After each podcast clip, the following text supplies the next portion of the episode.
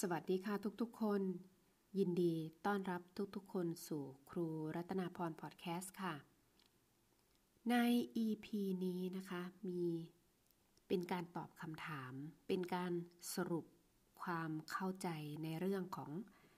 การสอบวิชาสังคมแล้วก็การสอบขอสัญชาตินอร์เวย์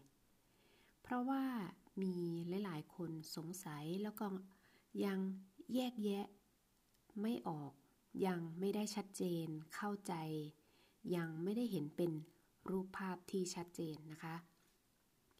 ใน EP นี้ ครูก็เลยอยากจะ พาทุกๆคนมาเข้าใจนะคะว่ามันแตกต่างกันตรงไหน แบบคร่าวๆจะได้เข้าใจ จะได้ไม่งง จะได้ไม่สับสนนะคะ จะได้รู้ว่า ฉันก็รู้มาเหมือนกันนะคะ เพราะว่าเวลาไปพูดคุยกันบางที ถ้าเราได้ข้อมูลที่ผิด เราก็จะเข้าใจในลักษณะที่ผิดไป มาถึงเนื้อหานะคะ ก็มีหลายๆ คนเนาะกังวลเรื่องขอสัญชาติ กังวลเรื่องการขอใบพำนักถาวรออะไรอย่างเงี้ย อันนี้ครูเคยทำคลิป เรื่องการ ขอใบพำนักถาวรนะคะ แล้วก็การขอสัญชาตินอร์เวย์ไปแล้วในช่องทางของ YouTube อันนี้ถ้าหากว่าใครอยากจะติดตามนะคะ อยากดูเดี๋ยวครูจะแปะลิงก์ในคลิป 2 คลิปนี้ไว้ใต้ข้างล่าง episode นี้นะคะ เรามาดูการสอบเฉพาะการสอบนะคะ การสอบเนี่ย ทุกๆ คนนอกจากว่ามาอยู่คนที่มาอยู่ใหม่ หรือว่า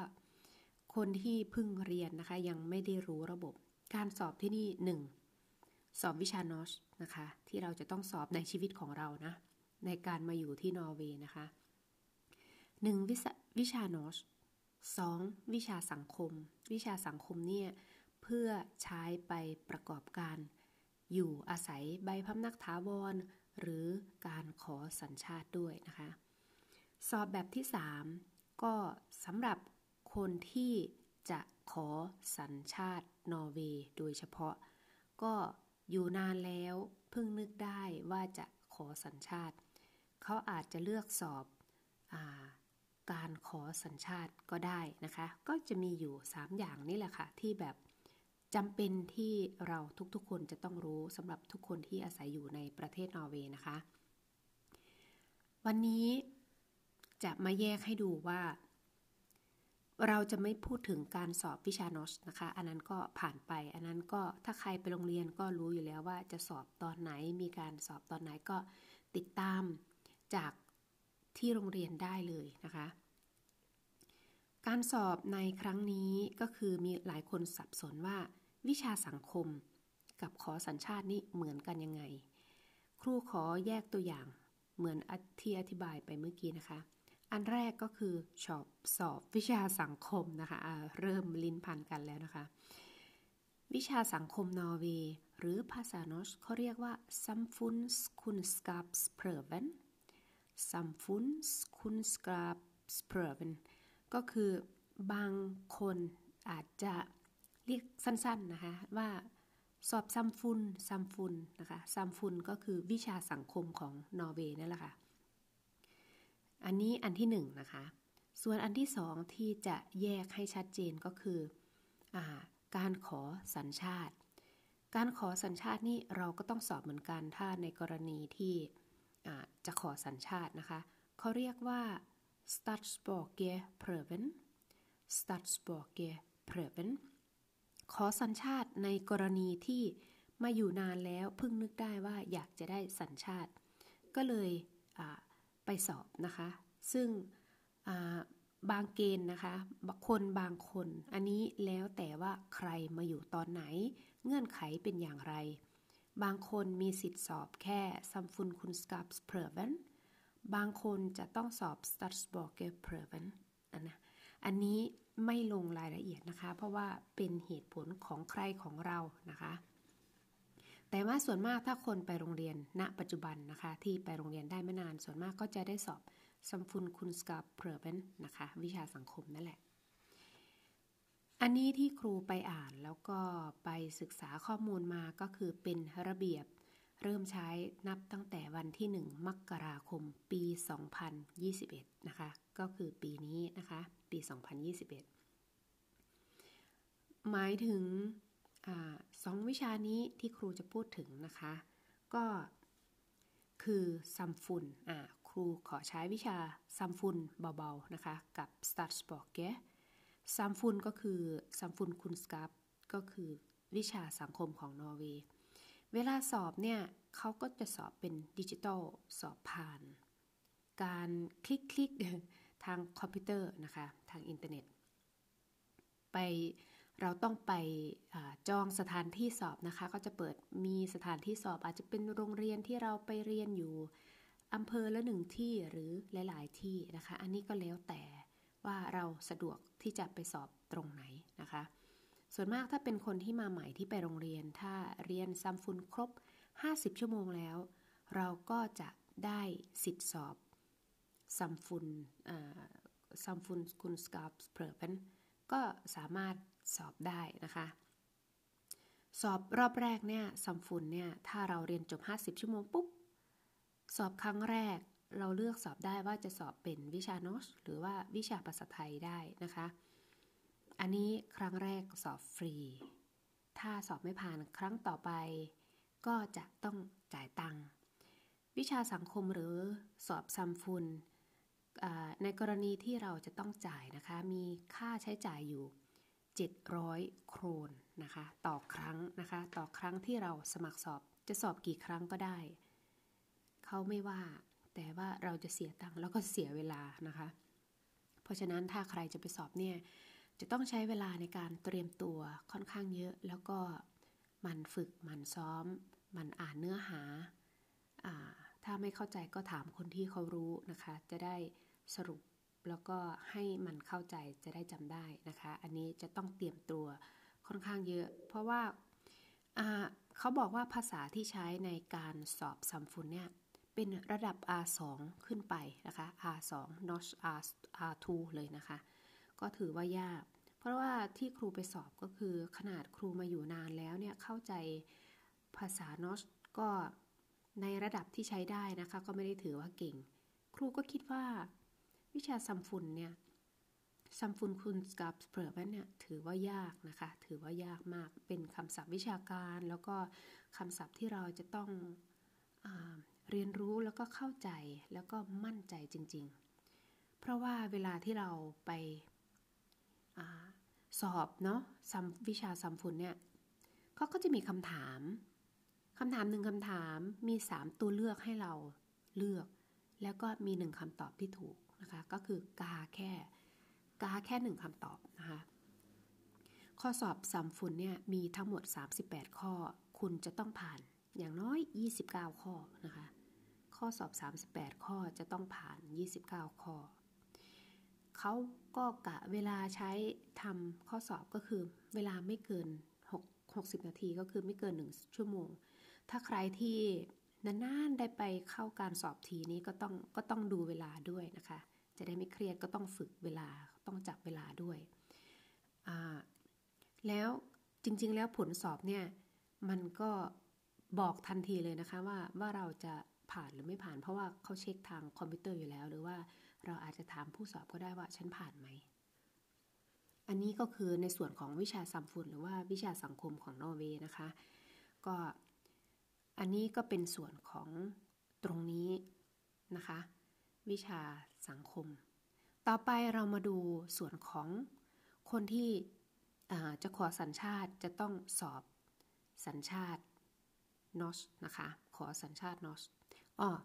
ขอเพิ่มเติมนะคะในกรณีที่ สอบวิชาซัมฟุนหรือว่าวิชาสังคมของนอร์เวย์เนี่ย ถ้าหากใครมั่นใจว่าสอบภาษานอชได้นะคะ ครูแนะนำนะคะ ให้สอบเป็นภาษานอชไปเลย เพราะว่าเวลาที่เราได้ผลสอบถ้าเราสอบผ่านใช่ไหมคะ ผลสอบที่ได้เป็นภาษานอชเราจะนำไปใช้ประกอบการขอใบพำนักถาวร permanent uppehållstillåtelse ได้ แล้วก็ใช้ผลอสอบวิชาสัมพุนที่เป็นภาษาโนสไปขอสัญชาติได้เลย โดยที่เราไม่ต้องไปสอบอีกนะคะ ก็คือเขาใช้วิชา เขาใช้ผลสอบให้เป็นภาษาโนสนะคะอ้าวข้ามมาถึงการสอบ s t a t s b o k e s t a t s b o k e ก็คือการสอบขอสัญชาตินะคะ จริงๆ แล้วการสอบขอสัญชาติเนื้อหาก็จะเป็นเป็นเนื้อหาทั่วไป เป็นการใช้ชีวิตกฎหมายที่ประชาชนควรรู้ จริงๆก็เป็นเอาขออภัยนะคะ จริงๆแล้วการสอบ s t a t s b o k e หรือว่าขอสัญชาติเนี่ยเนื้อหาก็อยู่ในเนื้อหาของวิชาซัมฟุนคุณสกาบนั่นแหละค่ะ แต่แต่ว่า การขออการสอบ s t a t s b o k e หรือว่าขอสัญชาติเนี่ย ภาษาอาจจะง่ายกว่าวิชาซัมฟุนเห็นไหมสตั s สบอกเกเขาจะกะภาษานอชอยู่ในระดับ R2 ก็ไม่ถือว่ายากจนเกินไปนะคะ คนที่จะสอบ s t a t บอกเกได้ก็คือคุณจะต้องผ่านนอชนะคะ ที่เขากำหนดไว้ แล้วก็ผ่านการเรียนซัมฟุนคุณสกาฟเนี่ย50 ชั่วโมง หรือตามที่เขากำหนด อันนี้แล้วแต่กรณีนะคะ เหมือนที่พูดไปแล้วแต่กรณี เราจะต้องเข้าไปอ่านตรงที่ UDE นะคะ หรือว่าดูคุณสมบัติเงื่อนไขว่าเรามาช่วงไหน เราจะต้องใช้อะไรบ้าง เงื่อนไขเป็นยังไง อันนี้ต้องเข้าไปดูเองนะคะ แล้ว s t a r s b o k เนี่ย ข้อสอบมีแค่ 32 ข้อนะคะ มีแค่ 32 ข้อข้อ ต้องสอบผ่านอย่างน้อย 24 ข้อ ข้อสอบ s t a r s บอกแค่มี 32 ข้อ ต้องสอบผ่าน 24 ข้อ ข้อสอบก็เป็นระบบดิจิตอลเหมือนกันก็คือก็คืออสอบผ่านใช้คอมพิวเตอร์ผ่านอินเทอร์เน็ตนะคะ ตามสถานที่ให้สอบตามที่เขาประกาศนะคะ หรือว่าตามที่เราลงสมัครสอบนะคะ ก็จะมีคำถามมี 3 ตัวเลือกมี 1คำตอบที่ถูกต้องนะคะ อันนี้ก็จะเป็นคล้ายๆกับการสอบวิชาซัมฟุนเหมือนกัน แต่นะคะ ตรงนี้จะมีค่าใช้จ่ายนะคะ มีค่าใช้จ่ายไม่มีการฟรีเลยนะคะ ก็คือ ทุกครั้งที่จะทุกคนที่จะไปสอบไปขอสัญชาติก็จะการสอบ s t a t s b o r g e r p r e v e n มีค่าใช้จ่ายอยู่ที่ 1,000 ครูนนะ1,000 ครูนนะ ก็ถือว่าเยอะอยู่เหมือนกันนะคะ ค่ะ อันนี้ก็คือในส่วนของอการสอบขอสัญชาตินะคะสำหรับเรื่องราวเนื้อหา ก็มีเพียงเท่านี้ก็หวังว่าทุกๆคนคงจะไม่งงนะคะ จริงๆแล้วเขาสอบคล้ายๆกันต่างกันตรงที่บางอย่างแล้วก็ราคานะคะการสอบค่าธรรมเนียม แล้วก็ภาษาที่แตกต่าง แต่เนื้อหานะคะจริงๆแล้วไม่ว่าเราจะอันนี้เป็นความคิดเห็นส่วนตัวนะคะ ไม่ว่าเราจะสอบ s t a t s b o k e หรือจะเลือกสอบซัมฟุนคุณสกับเนื้อหาอยู่ในวิชา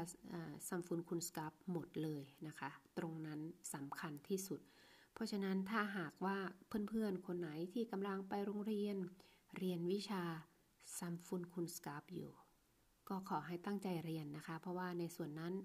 เราจะนำไปใช้ในการสอบในอนาคต ไม่ว่าจะเป็นการสอบซัมฟุนคุณสกับหลังจากเรียนเสร็จแล้ว หรือในอนาคตถ้าสมมติว่าเราจำเป็นจะต้องรอ เราจะนำความรู้นั้นไปสอบ Start Sport g e p r o v e n ได้เหมือนกันค่ะ ยังไงก็ขอเป็นกำลังใจให้ทุกๆคนนะคะที่กำลังเรียน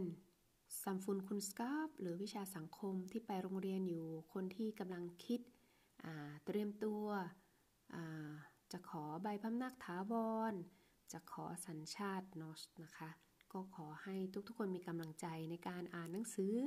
ในการทำข้อสอบอย่างน้อยๆ จริงๆแล้วเนี่ยความต้องการของเขาก็คืออยากให้ประชากรทุกคน หรือว่าทุกๆ คนที่อยู่ในประเทศนอร์เวย์เข้าใจวัฒนธรรม เข้าใจกฎหมายเบื้องต้น เข้าใจว่าสังคมที่นี่เขาเป็นยังไง จะได้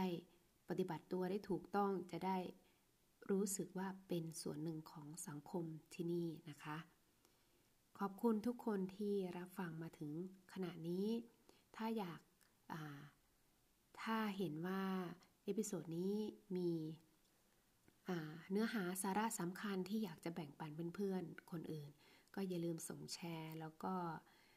กดติดตามไว้นะคะ เพื่อว่าจะได้ ฟังเอพิโซดอื่น ๆ ที่ครูจะลงให้ฟังไปเรื่อย ๆ ค่ะ ขอให้ทุกคนมีความสุขในการอยู่ประเทศนอร์เวย์ ขอให้ทุกคนมีสุขภาพดี ขอให้สอบผ่าน ทั้งสองวิชานะคะ ถ้าใครกำลังจะสอบอยู่ก็ขอให้โชคดีในการสอบนะคะ ขอให้สอบผ่านทุกๆคน สวัสดีค่ะ